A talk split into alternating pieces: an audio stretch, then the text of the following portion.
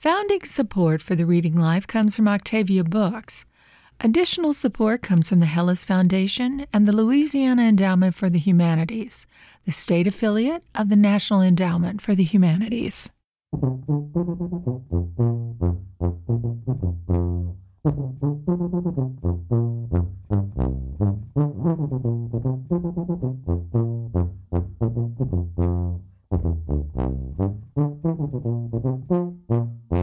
Hello, and welcome to The Reading Life, your weekly look at the Louisiana literary scene. I'm Susan Larson. This week, we take a look back at the best books of 2023.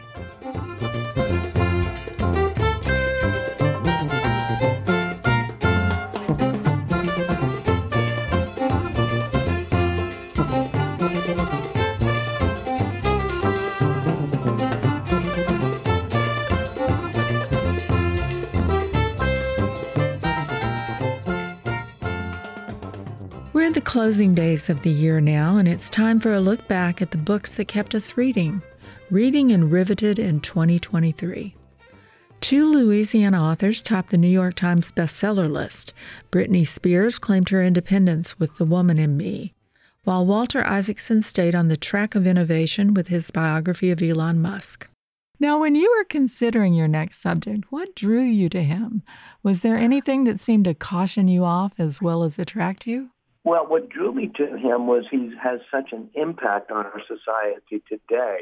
I think the three people of our day and generation who will go down in history are Steve Jobs for bringing us into the era of friendly personal computers and smartphones, Mm-hmm. Jennifer Doudna for bringing us into an era in which we can edit our own DNA and maybe even design our own children, though that's frightening. And then thirdly, Elon Musk, who's bringing us into the era of electric vehicles and renewed space travel. When I started, I didn't know he was going to buy Twitter, and that certainly made him more controversial. But it also made for a richer, more interesting story about a guy who has light and dark strands woven together. When you signed up for this, of course, as you say, you had no idea these two years would be these two years. So you were you were witness to a lot of intense emotional experience in his life as well, and he when let I you signed in. up for it, uh, he had just become the richest person on earth. He had become Times Person of the Year. He had taken Tesla from the brink of bankruptcy to being more valuable than the next nine car companies combined. And he was able to get astronauts into orbit from the U.S., which Mhm. even NASA couldn't do. And I said, Boy, you must be, uh, you know, savoring some success. And he said, No, I always like to put my chips back on the table. I always like the drama. And he told me he was secretly he was buying up shares of Twitter. And I remember that day when he went off to Hawaii uh, to stay at Larry Ellison's house, and then to Vancouver to be with his girlfriend Grimes. And he stayed up three or four nights in a row, and finally decided to make an offer for Twitter. So I've seen the ups and the downs, but it's uh, I hope to present it in a very fast-paced storytelling way mm-hmm. that people can say, okay, this guy's crazy, but I'm interested in this ride.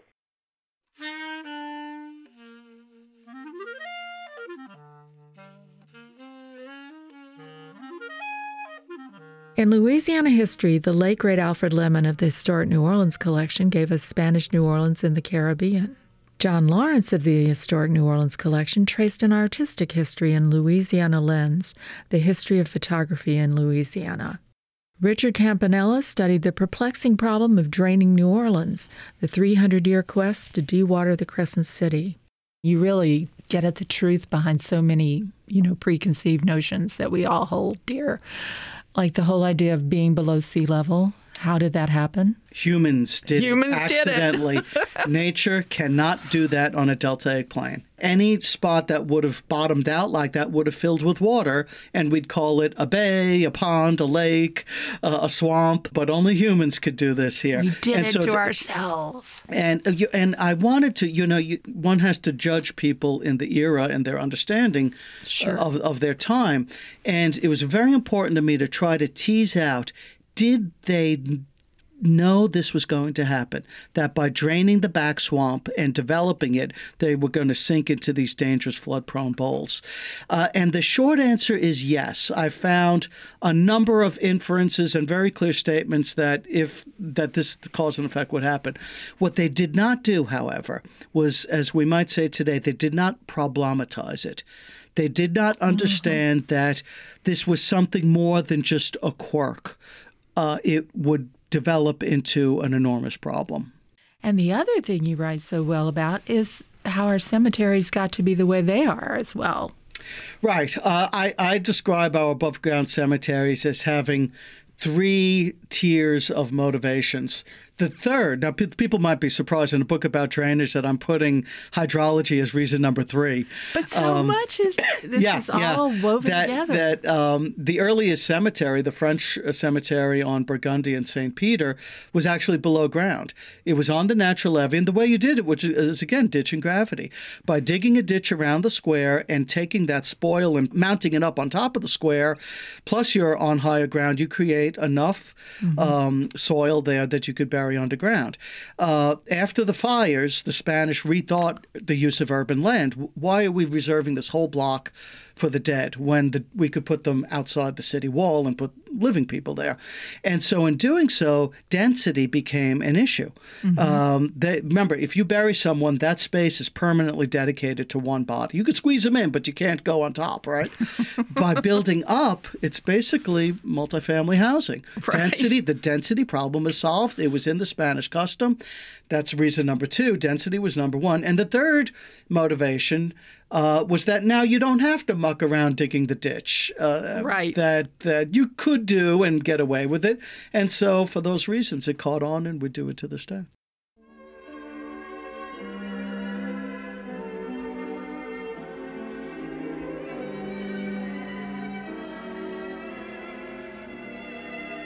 One of the most fascinating biographies of the year was Kim Wickens' Lexington, the extraordinary life and turbulent times of America's legendary racehorse.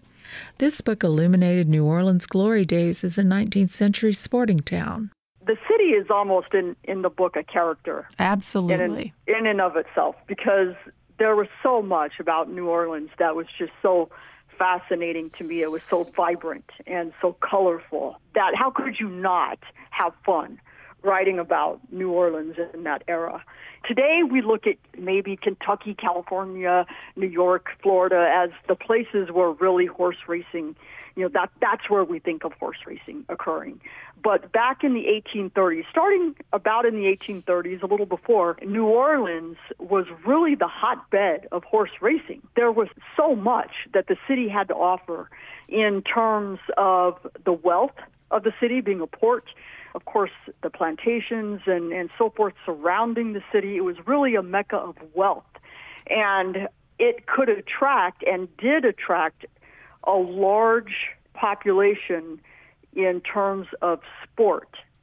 And, you know, there were various bullfighting was occurring in New Orleans. There were other sports, the foot races and so forth that people would would have were basically starting in New Orleans. Boxing was mm-hmm. another sport that was making its way onto the scene, but really horse racing became the spectator sport for New Orleans, and not just New Orleans, but for the country at large. But really, it was the wealth that New Orleans was able to provide that created interest and the ability to support three separate race courses within the city. I mean, if you can imagine three separate, you know, national football teams, for example, existing in New Orleans, you know, I mean, that would just be insane that a city could support that much interest in one sport, but it did. In fiction, James Lee Burke, prolific as ever, offered a Holland family novel, Every Cloak Rolled in Blood, and Flags on the Bayou, a work of historical fiction. Richard Ford returned to his longtime character Frank Bascombe for a final Valentine's Day journey called Be Mine. So, what is it like for you? I mean, you end in in with Frank turning towards something with expectation and and curiosity, and it's always a kind of grace note where you leave your readers poised. What is it? What is it like for you to get to that moment after all these years with this man, all this time surveying this landscape, how, I mean, how do you feel? How do you know? That it's the end? Yeah. That I'm not going to write any more of these books? Um, it, it, it's it's nothing that's endemic to the books themselves. If if I was 69 instead of 79, I could probably write another one. Yeah. But because I am 79 and uh, um, the, some of the practicalities of, of the final editing processes was pretty pretty pretty dismaying to me. Things I didn't keep up with as well as I had to try a lot mm-hmm. harder to keep up with things as much as uh, as much as I needed to. Um, I would, you know, I just didn't feel like I wanted to do this again because I was afraid, and I think afraid is not too strong a word, that I might not do it as well. Um, and so I, I, thought then then that says to me then then don't do this again. Don't don't don't embark on a two and a half year project which uh-huh. which has another year added to it in editing. Um, if you don't think that you can give it all that you need to give it, because in this instance, in writing Be Mine, I, I, I gave it I, I, gave it all it needed. I gave it my all, and um, I want my all to be good enough. Mm-hmm. You know, and if you're not giving your best to your readership, then why are you doing that? I mean, I I know lots of people who are who are lifelong writers, such as I am, uh, who I think um, um, just write another book because they're there. Oh yeah. And, and and I'm not complaining because sometimes they write those books and they're great books. Mm-hmm. But if I did that, just write a book because I was there, I don't know if it would be a great book. I don't know if it'd be a masterpiece for me. Uh, and I and since that's my goal, I get to the end of this book and I think to myself, well, I don't think I can do that again. You have to pay attention. It's such a perfect moment. At, at the end of the book. Yeah. It, it's a good ending. This is this is it's a, it's probably I think the best ending of a novel I ever wrote. Uh, How did you feel when you wrote that sentence? Um, when I wrote it about sixty times. so uh, I, I I thought spot on. Mm-hmm. Spot on is what I thought. This is this is the right way to end this, you know, forty years of writing books.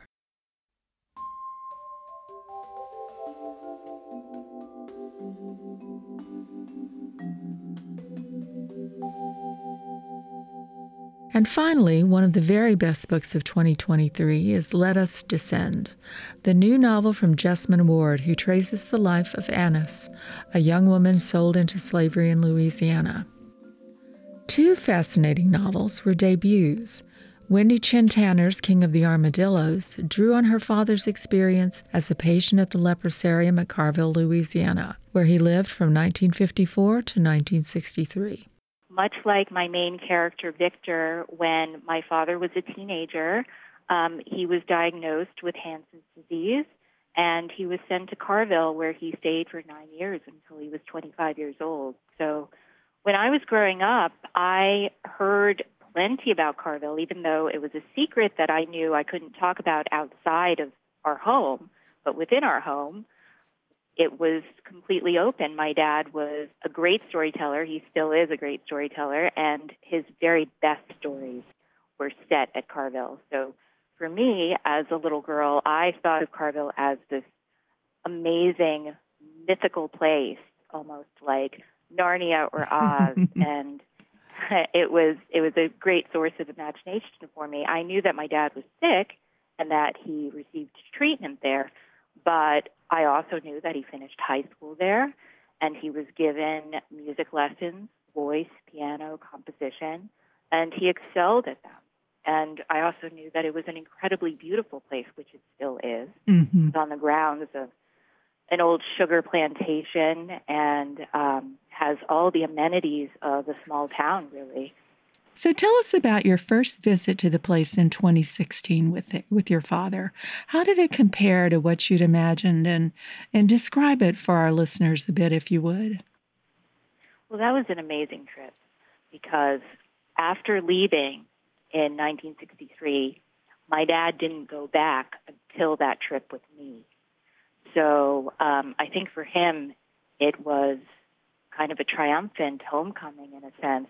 He had spent 53 years away, mm. and when he arrived as a young man, as a teenager, he was alone.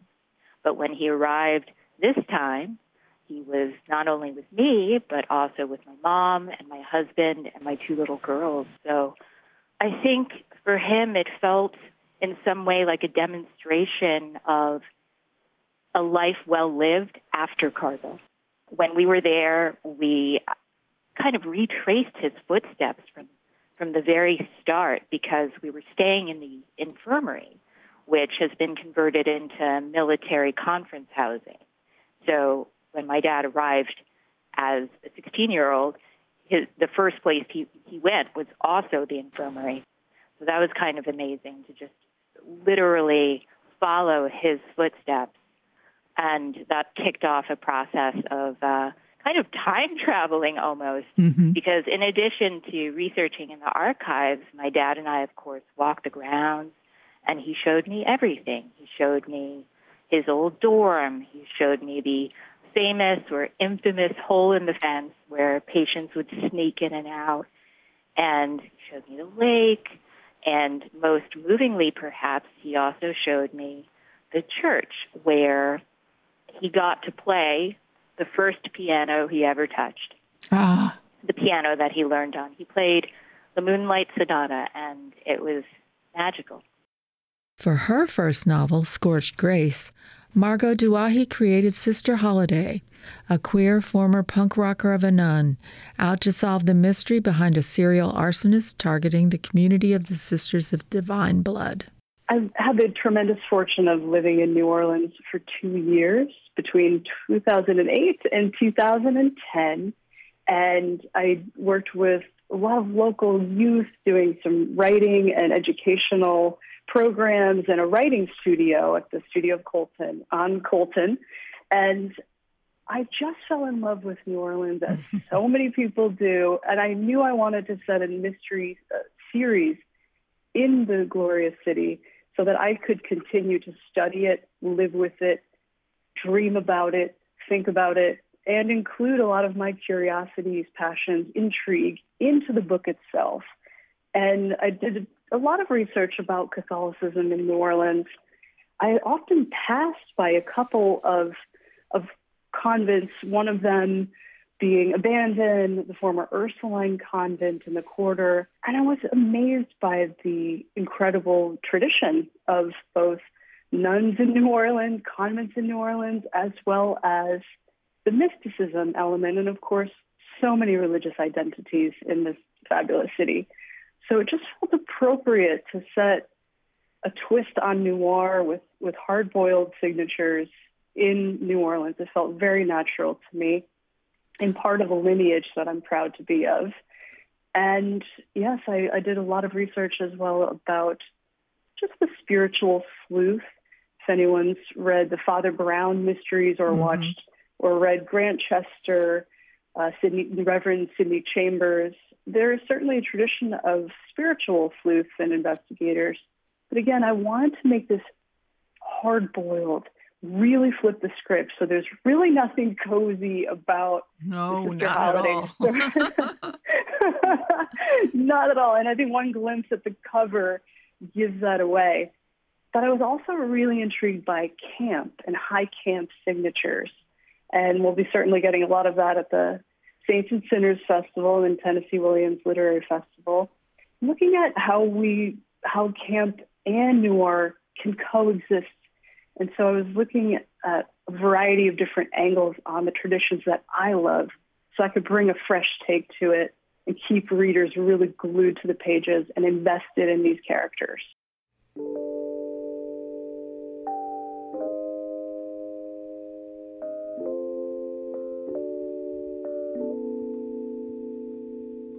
It was a banner year for poetry, with award winner Christine Kwan making her debut with a ribbon the most perfect blue. Gina Ferrara tracked Missing Women in a Mist, and Rodney Jones returned to his native state for inspiration in Alabama. Clint Smith, who had a bestseller with How the Word is Passed, a reckoning with the history of slavery across America, returned to poetry with Above Ground. Here he is reading Ars Poetica. Ars Poetica. Before I tuck you into bed, you ask me what poets write poems about. I tell you a poem can be about anything. You look around your bedroom, eyes darting back and forth. Can a poem be about a lamp? Of course. Can a poem be about a door? Definitely. Can a poem be about Pluto? Many are.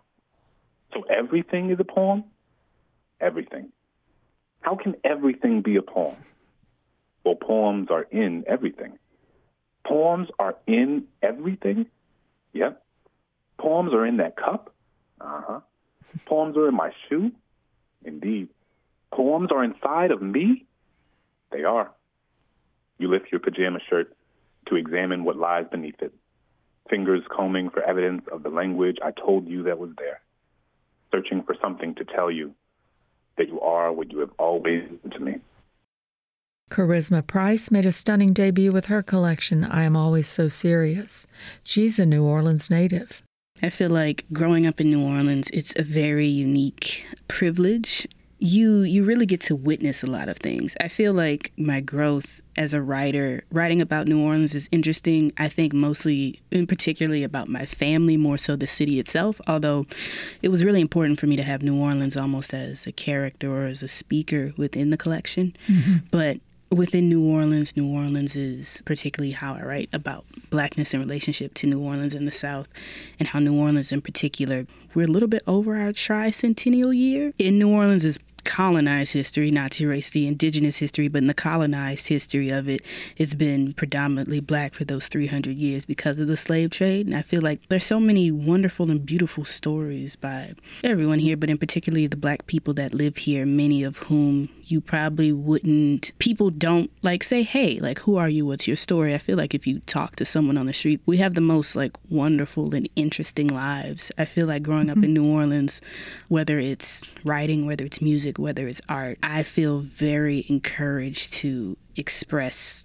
myself in some form of mm-hmm. creativity. Mm-hmm. So with New Orleans, I feel like a lot of people, especially not from here, they think of like the like tourists. No offense to the tourists, but you know, they think of like, oh, the French Quarter, beignets, crawfish, which is all very good. But I feel like once you leave that little square of the French Quarter, that's where the real New Orleans is, where you have the everyday people just trying to survive. And I feel like a big part of the book for me is trying to emphasize not just survival, but living, if that makes sense. Like there is this sense mm-hmm. of like, trying to survive in the place that you call home, whether that is due to socioeconomic, political, whether it's especially post Katrina. But I, I feel like I, as a New Orleanian, we know how to survive, and I really wanted to get that essence into the book.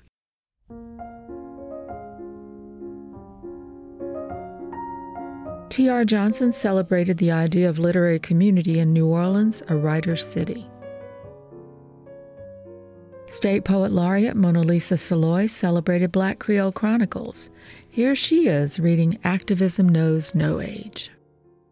This I wrote in the fashion of a litany, mm-hmm. kind of like a prayer. I I just had to say it. There was so much going on, and this is what I came up with. Activism knows no age. I stand for those forgotten. I stand for those jailed for frivolous accusations those sealed into life sentences for lightweight and often not well proving offenses. I stand for those dismissed by color, caste, lifestyle. I stand for youth without parents. I stand for girls not to be molested. I stand for elders trying to live well. I stand for schools without current textbooks, technology, or well trained educators. I stand for neighborhoods to remain safe. I stand for schools to remain safe for kids, teachers, staff, free from guns. I stand for stutterers, students with learning challenges, misunderstood by schools and anyone who thinks themselves better. I stand for honest, hardworking folks bullied by unfair people and work practices. I stand for women to get equal pay. You heard that? I stand for ex prisoners for the right to vote. Yes, indeed. I stand for an America for all of its people. Amen. I stand for neighborhood schools. I stand for Americans to learn the truth about its history. I stand for America to tell the truth about its history. You heard me? I stand for justice. I stand for truth. I stand for peace. Stand with me.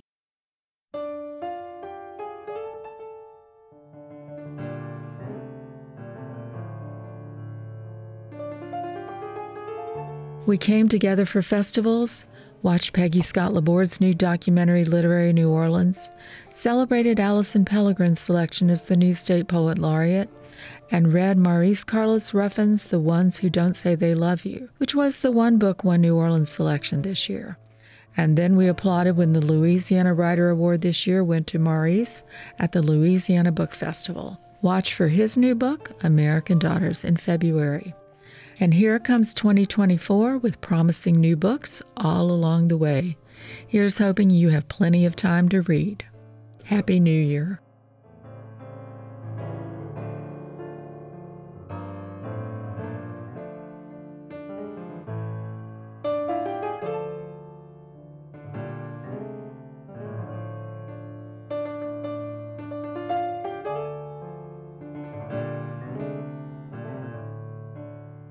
Support for the Reading Life comes from Octavia Books, with major support from Rouse's Markets. Additional support comes from the Helis Foundation, the Jefferson Parish Public Library, and the Louisiana Endowment for the Humanities, the state affiliate of the National Endowment for the Humanities. Any views, findings, conclusions, or recommendations expressed in the Reading Life do not necessarily represent those of the National Endowment for the Humanities. The theme song for The Reading Life is by Matt Perrine and Sunflower City. The Reading Life is produced by George Ingmire and is a production of WWNO. You can listen to us anytime or subscribe to our podcast at WWNO.org. And you can email us at The Reading Life at WWNO.org.